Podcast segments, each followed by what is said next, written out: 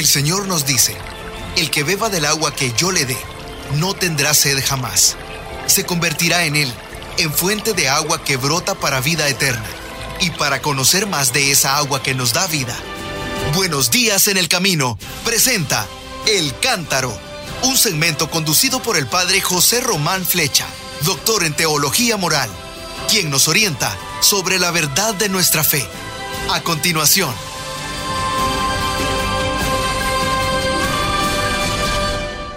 Mis queridos hermanos, queridas hermanas, soy el padre José Román Flecha, sacerdote diocesano de la diócesis de León. Les estoy hablando desde Roma, desde la ciudad eterna. Y hoy quisiera comentar un poquito las lecturas que estamos leyendo en esta semana en la primera lectura de la Santa Misa. En otra ocasión he hecho un pequeño comentario al libro de los Proverbios porque en aquel momento lo estábamos leyendo en la Santa Misa. Bueno, pues esta semana leemos durante todos los días, excepto en la fiesta de los santos arcángeles, San Gabriel, San Rafael, San Miguel, estamos leyendo el libro de Job. Es un libro interesantísimo. Mire, deberíamos preguntarnos a ver qué imagen del hombre nos ofrece este libro y qué imagen de Dios nos ofrece. Porque ahí está todo. ¿Cómo es el Dios de Job? Y cómo es el hombre que refleja ese libro. Bueno, pues la simple intención de hablar del Dios de Job resulta, yo creo, mm, bastante pretenciosa, porque mm, al menos yo no sería capaz de describirlo bien. A lo largo de este libro admirable, los especialistas en la Biblia y los especialistas en la lectura de este libro han descubierto eh, como cinco o seis capas, cinco o seis estratos literarios diferentes. Y se podría decir que cada uno de ellos ofrece una imagen distinta del hombre y una imagen diferente de Dios. Dirán ustedes, pero bueno, esta lectura desde Roma hoy es un poco más difícil que otros días. No, no se preocupen, vamos a hacerlo lo más sencillo que se pueda. Y para tratar de simplificar un poco este problema, yo creo que se puede decir, ya a simple vista, que hay una enorme diferencia entre el prólogo y el epílogo y entre el resto del libro. ¿Por qué? Porque la introducción, es decir, el prólogo, y la conclusión están escritos en prosa. Y en cambio, todo el resto del libro está escrito en verso, es un largo poema. Bueno, ¿y qué diferencia hay? ¿Qué más da que esté escrito en verso que en prosa? Pues es que la forma responde un poco al fondo. ¿Qué quiero decir con ello? Otra vez que me vuelvo a poner importante y difícil, ¿verdad? Bueno, pues que en la parte redactada en prosa se refleja la peripecia, la aventura, el dolor de un hombre desgraciado que es común a otras muchas literaturas del Medio Oriente. Es un hombre que sufre mucho. Mm, los criados vienen a decirle que se le han muerto los animales del campo, los bueyes y las burras, se le han muerto los camellos y lo que es más difícil, se le han muerto los hijos y las hijas, se ha quedado sin familia. Bueno, se ha quedado con su esposa que no hace más que pincharle y decirle, ya, bueno, Ahora eres un desgraciado, ya, ah, sigue creyendo en Dios, a ver, a ver. Es terrible esa crisis. La mujer mm, parece que, perdón, no, no quiero ofender a nadie, pero parece la aliada del demonio. ¿Por qué el demonio? Porque aparece el demonio en la primera parte del libro que le dice a Dios, déjame, déjame que le mande dolor, a ver si te sigue siendo fiel. ¿Tú que tanto crees que Job va a ser fiel a ti? Mm, hasta que se le toque la piel. Después veremos a ver. Y la mujer dice algo parecido. Ya, fíjate lo que te está haciendo este tu Dios. Y tú sigues creyendo en él, pero bueno, es terrible, ¿no? Bueno, pues es un hombre desgraciado y la idea de Dios que ahí se nos transmite es bastante tradicional. ¿En qué sentido?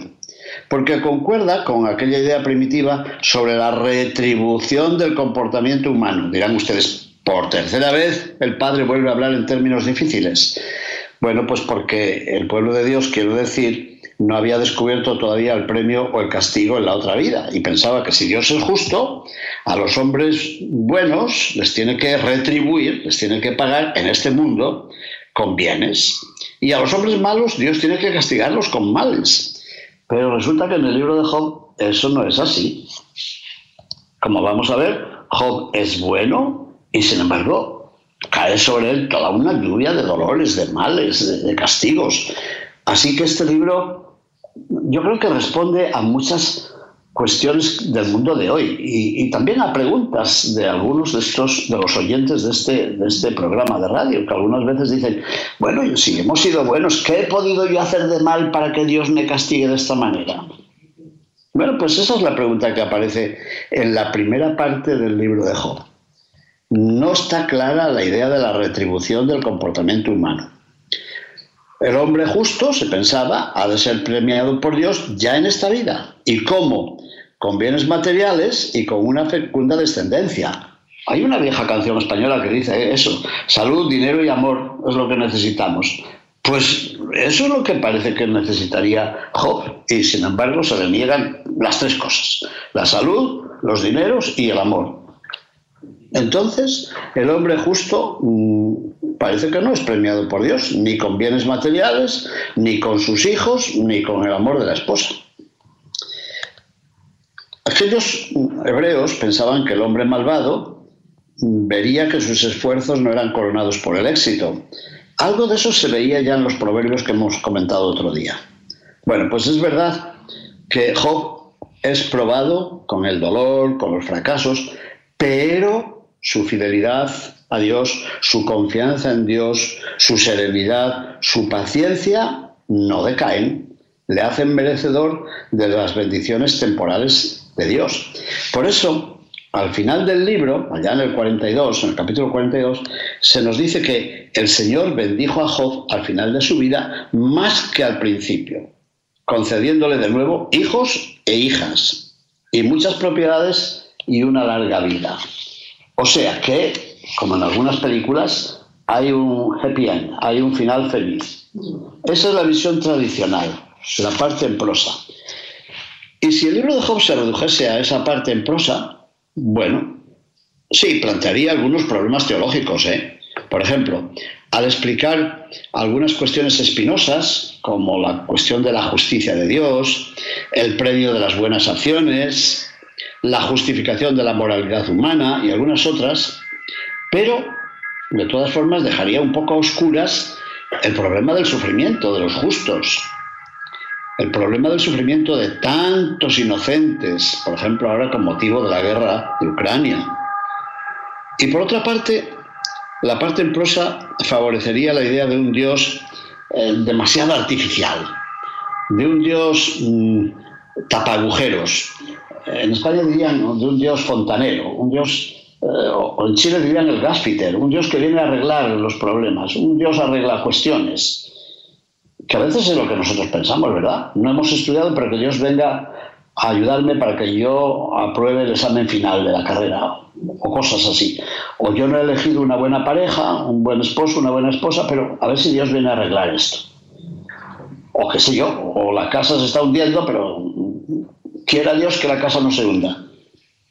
Bueno, pues Dios no es así, ¿eh? Dios no es un Dios tapa agujeros. Y yo creo que este libro nos plantearía otros problemas muy serios sobre el comportamiento de los malos, de los inicuos, que parecen prosperar en esta vida, como si Dios fuera ignorante, como si Dios no se enterara, voy a decir lo peor, o como si Dios fuera aliado de los malos. Y eso sería muy serio. Bueno, qué prólogo les he puesto a este libro para que vean la cantidad de cuestiones que nos plantea. Esto respecto a la parte en prosa. Y la parte en verso, este libro hay que decir que es un libro admirable. Es bellísimo el comentario que hizo San Gregorio Magno en un libro suyo que se titula Los comentarios morales. Y es muy hermoso el comentario que hizo Fray Luis de León, profesor en la Universidad de Salamanca. Y es muy hermoso el comentario que hizo Fray Cipriano de la Huerga, un monje procedente de mi tierra de León y profesor en la Universidad de Alcalá, y muchos más, hay muchos comentarios. Por no citar más ampliamente el libro de José María Cabo de Villa, en el siglo XX, un buen sacerdote navarro que escribió, todo el mundo habla de la paciencia de Job, y Cabo de Villa tituló su libro La impaciencia de Job. Eso ya para complicarnos más el problema, ¿verdad? Bueno, pues la parte en verso de este libro admirable cuestiona esta visión tradicional de la justicia de Dios y de la bondad humana. Y en la parte en verso vemos que Job no es el hombre paciente, que recuerda la tradición y la catequesis y las ideas que nos dieron de pequeñitos. ¿Qué va? Job se presenta como un rebelde ante Dios. Se parece un poco al profeta Jeremías. Abre la boca y maldice el día de su nacimiento. Esa es la lectura de hoy. Eso es lo que hemos leído hoy en la Santa Misa que concelebré en la Basílica Vaticana, en la hermosa capilla de San José, es decir, en el crucero de la Basílica. Bueno, pues una religiosa leyó esta primera lectura y yo decía, la, la gente, que había bastante gente en la misa, ¿qué pensarán cuando vean que Job decía, maldito el día que nací, ojalá me hubieran abortado, qué cosas, ojalá me hubiera encontrado unos pechos que me hubieran alimentado. Terrible, ¿no? Maldice el día de su nacimiento. ¿Y qué ocurre? Ocurre que el dolor se le hace insoportable, pero se le hace todavía más dura la idea de un Dios mezquino, de un Dios vengativo. Eso, eso no lo puede entender. ¿Qué versos en el capítulo 3, versículo 20 al 23? ¿Por qué dio luz a un desgraciado y vida al que la pasa en amargura, al hombre que no encuentra camino porque Dios le cerró la salida? Impresionante, ¿se fijan? Bueno, y a esta pregunta de Job, que en el fondo es la pregunta de todo ser humano, de todo hombre dolorido, de todo hombre apaleado, de toda mujer humillada, vienen a responder sus tres amigos. He dicho lo de amigos con retintín, como se dice en España, porque vienen como amigos, pero, pero parece que no son tan amigos. Uno se llama Elifaz y viene de un lugar que se llama Temán. Otro se llama Bildad, de Sug. Y otro se llama Sofar, de Namat. Bueno, pues en un ritmo creciente de tres intervenciones cada uno, o sea, al final son nueve discursos, nueve intervenciones que van entremezcladas con las respuestas de Job, van tratando de articular una teodicea. ¿Saben lo que significa teodicea? Ceo significa Dios y el dicea es la dedique, la, la defensa. Una teodicea es decir, una defensa de Dios. Tratan de decirle a Job, mira, Dios es bueno con los buenos, y Dios castiga a los malos. Es así que Dios te ha castigado a ti, luego tú tienes que ser malo y re malo y re que contra malo. Nos has tenido engañados durante toda tu vida. Y Job dice, bueno, no puede ser eso. Si ustedes necesitan defender a Dios y para defender a Dios tienen que humillar a uno de sus hijos, vaya defensores que se ha buscado Dios. Pues sí que estamos buenos. Sí, ellos se presentan como los que saben. Ellos han entendido a Dios, pero no, no, no, no, no. Su comprensión de Dios es algo que viene muy unido a una incomprensión del ser humano. Dicen que comprenden a Dios, pero no comprenden a Job y le tratan con una dureza escandalosa. Bueno, de una y de otra manera invocan la tesis tradicional que he mencionado ya, Dios es justo y paga con sus bendiciones a los buenos. Por tanto, si Job se encuentra ahora hundido en el fango de sus fracasos, es porque ha sido un pecador.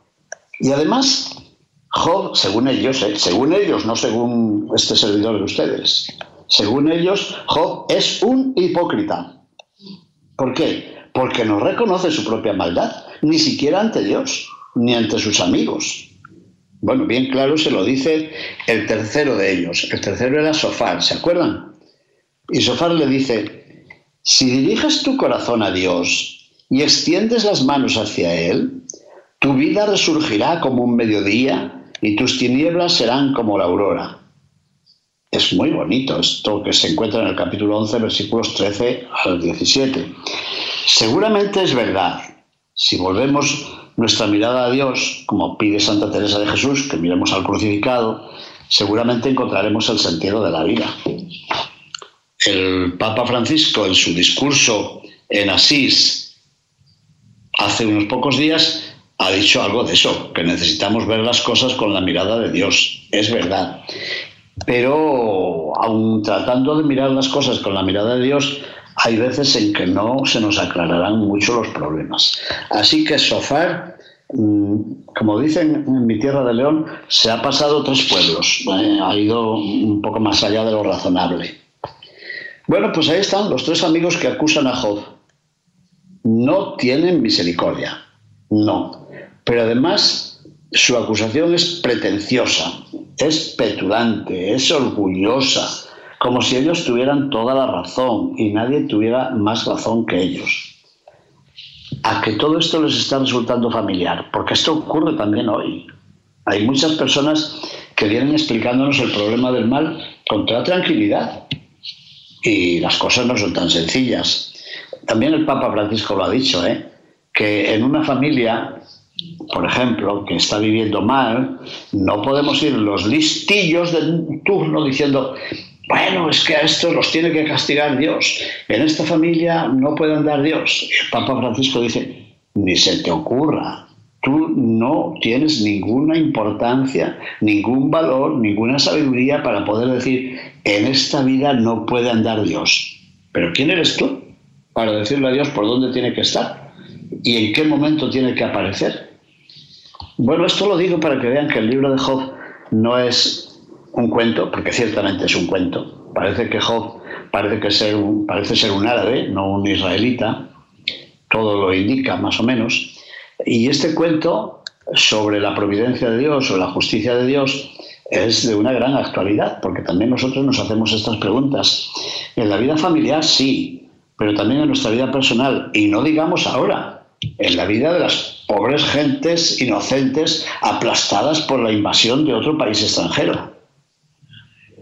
El problema de Ucrania hoy podría leerse a la luz del libro de Job para ver que las cosas no están tan claras como nosotros creemos.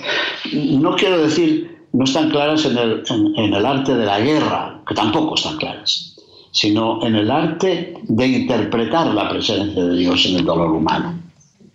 Bueno, pues la acusación de estos tres amigos, Elifaz, Bildad y Sofar, es, como digo, pretenciosa es petulante. Una vez y otra vez afirman que Dios es incomprensible. Y es verdad. La misma Biblia nos dice que los proyectos de Dios están muy por encima de lo que nosotros podemos imaginar. Pero si Dios es comprensible, ¿qué les parece? Estos tres individuos parecen tener la clave secreta para comprender a Dios. O sea, Dios es incomprensible, pero nosotros lo hemos comprendido. Oiga, no, no, por favor, no sean tan atrevidos. Parece que estoy enfadado yo con, con Elifaz, con Bildad y con Sofat. No, no, no estoy enfadado con ellos porque son personajes literarios, no son seguramente personajes reales, pero responden a personajes reales y responden a actitudes reales también de nuestro mundo y a veces representadas por personas o personajes que decimos creer en Dios, pero tratamos de manipular a Dios a nuestro propio gusto. Eh, decimos que Dios es incomprensible, pero no, nosotros lo hemos comprendido. Así que ustedes calladitos, porque yo sé muy bien cómo es Dios. Bueno, un poco de atrevimiento es eso, ¿no? Así que parece que pueden comprender a Dios. Y otra cosa terrible. Parecen saberlo todo sobre Dios, pero ignoran el corazón del ser humano. Creen conocer a Dios y no conocen al hombre tampoco. Así que se están contradiciendo a sí mismos. Así que el lector de este libro precioso sospecha que tal vez estos tres individuos no sepan tanto sobre el Dios verdadero como ellos creen saberlo. Que no se metan a presentar a defender a Dios porque en realidad no lo conocen bien, ni pueden conocerlo. Y después yo creo que a veces tenemos la idea de que la oración es un coloquio eh, pacífico, tranquilo, tranquilísimo, dulcísimo con Dios. Sí, pensamos que la oración es eso, una tranquilidad. y en parte es verdad. Hoy en la iglesia de San Agustín he ido en Roma, he ido a visitar la tumba de Santa Mónica, la madre de San Agustín. Le he pedido muchas cosas. Le he pedido por las madres que sufren, por los hijos desviados y para que a todos nosotros nos ayude o pida para nosotros un poco de paciencia para aceptar el tiempo de Dios, cuando Dios quiera. Bueno, eso le he pedido hoy a Santa Mónica ante su sepulcro. Pero nosotros creemos que sí, que las palabras de su hijo, de San Agustín, pues nos da tranquilidad. Nos hiciste, Señor, para ti y nuestro corazón esté inquieto hasta que descanse en ti. Es verdad que la oración nos da tranquilidad. Son muchas las personas que en medio de su dolor nos confiesan que son incapaces de orar. Y seguramente tienen razón. Pero es que tal vez olvidamos que Job ora, pero ora de una forma desenfadada, de una forma hasta enojada, parece que desafía a Dios. Su oración parte de un conocimiento exacto de la indignidad del ser humano, pero no se detiene pasivamente en tal conciencia, no. Y mire lo que le dice, según el capítulo 9, versículo 2 al 4. Sé muy bien que es así, que el hombre no es justo ante Dios. Y si Dios se digna pleitear con él, el hombre no podrá rebatirle de mil razones ni una. ¿Quién, fuerte o sabio, puede resistir a Dios y quedar ileso? No trates de luchar contra Dios porque, como Jacob allá junto al torrente Yabok, terminas cojeando. Te toca el Señor en la pierna y quedas cojo para toda tu vida. A Job parece haberle ocurrido la más osada de las ideas. ¿Por qué no ha de poder el hombre citar a juicio al mismo Dios? Y dice, que aparte de mí su vara y no me enloquezca con su terror. Fíjese, que Dios se olvide de él por un momento, porque es peligroso estar tratando con Dios. Y aunque no sea justo frente a él, hablaré sin miedo. Así que parece desafiar a Dios. Bueno, yo creo que muy pocas veces a lo largo de toda la escritura religiosa nos encontramos en una situación tan dramática. Job desafía a Dios, emplaza a Dios. Y, yo creo que hasta nos presenta el discurso de la acusación. Dios, el creador, es un ser despiadado. Eso es lo que parece querer demostrar Job. Un poco arriesgado él también, ¿eh? No parece crear por amor, sino que Dios parece que ha creado por el placer de poder destruir la obra de sus manos. He dicho esta frase temblando, ¿eh? la he escrito en, mi libro Buscadores de Dios en el segundo volumen. Dios no parece crear por amor, sino por el placer de poder destruir la obra de sus manos. Y de hecho le dice, tus manos me formaron. Bueno, me acuerdo de cuando era niño, ahora que he visitado la semana pasada el pueblo donde me crié, en Palazuelo de Órbigo, recuerdo que a mis nueve y diez años cantaba esto en las misas de los funerales y lo cantaba en latín en aquel tiempo. Manus tuve fecher un mes, plasma ver un mes. Tus manos me formaron y modelaron todo mi contorno y ahora me vas a aniquilar. Recuerda que me hiciste de barro y me vas a devolver al polvo. Es una oración tremenda. Libro de Job, capítulo 10, versículos 8 al 9. Bueno, Job sabe alabar a Dios, claro que sí, pero decide enfrentarse con él. ¿A qué es difícil entender esto? Bueno, pues por extraña que parezca esta postura, Job sabe que si logra enfrentarse en un juicio contra Dios, su misma comparecencia será señal de su propia inocencia si Dios accede venir a discutir con él, eso demostrará que Job no era tan malo como parecía. Algo parecido. Y lo dice así en el capítulo 13. Quiero dirigirme al Todopoderoso, deseo discutir con Dios y aunque me mate, le aguantaré, con tal de defenderme en su presencia. Y esto sería ya mi salvación, pues el impío no puede comparecer ante él. Y yo he preparado mi defensa y sé que soy inocente. Bueno, bueno, bueno, no sé si a ustedes les dice algo esto, pero a mí me parece sorprendente. Yo quiero que Dios venga a discutir conmigo. Y si viene, ya es una buena señal, porque eso va a demostrar que no soy tan malo como dicen estos tres pseudo amigos, Elifaz, Bildad y Sofar. No es verdad que Job suprima la oración, no. Y eso se lo atribuye a su amigo Elifaz. En el capítulo 15 le dice, lo que pasa es que tú no sabes orar. Job sabe que sí, que sabe orar y que su oración es sincera, como dice en el capítulo 16, versículo 17. Y pone a Dios por testigo de eso mismo, en el mismo capítulo. Yo sé orar y si no, que venga Dios y, lo diga. Pero yo estoy seguro de que sí sé orar. Bueno, se nos ha pasado el tiempo y yo creo que como esta semana vamos a seguir leyendo el libro de Job, habrá que dedicarle otro programa porque hay muchas más cosas que decir. Mis hermanos y hermanas, muchísimas gracias por su atención y por su paciencia. gracias, bendiciones. Buenos días en el camino presentó El Cántaro con el padre José Román Flecha. Esperamos que hayas disfrutado de este mensaje producido por El Sembrador. Si resides en Los Ángeles y a sus alrededores, recuerda que puedes ver la programación de ESNE las 24 horas al día a través de la señal abierta digital en Canal 56.2 y por la radio. También nos puedes escuchar y ver por medio de la aplicación ESNE en tu celular. Búscanos en las redes sociales y en nuestro canal de YouTube como Noel Díaz ESNE. No te pierdas la gran variedad de mensajes y artículos religiosos para el crecimiento de tu vida espiritual. El número de nuestras oficinas es el 773-777-7773 y puedes visitarnos por internet a elsembrador.org. El Sembrador Nueva Evangelización Gracias por ser parte de esta gran familia.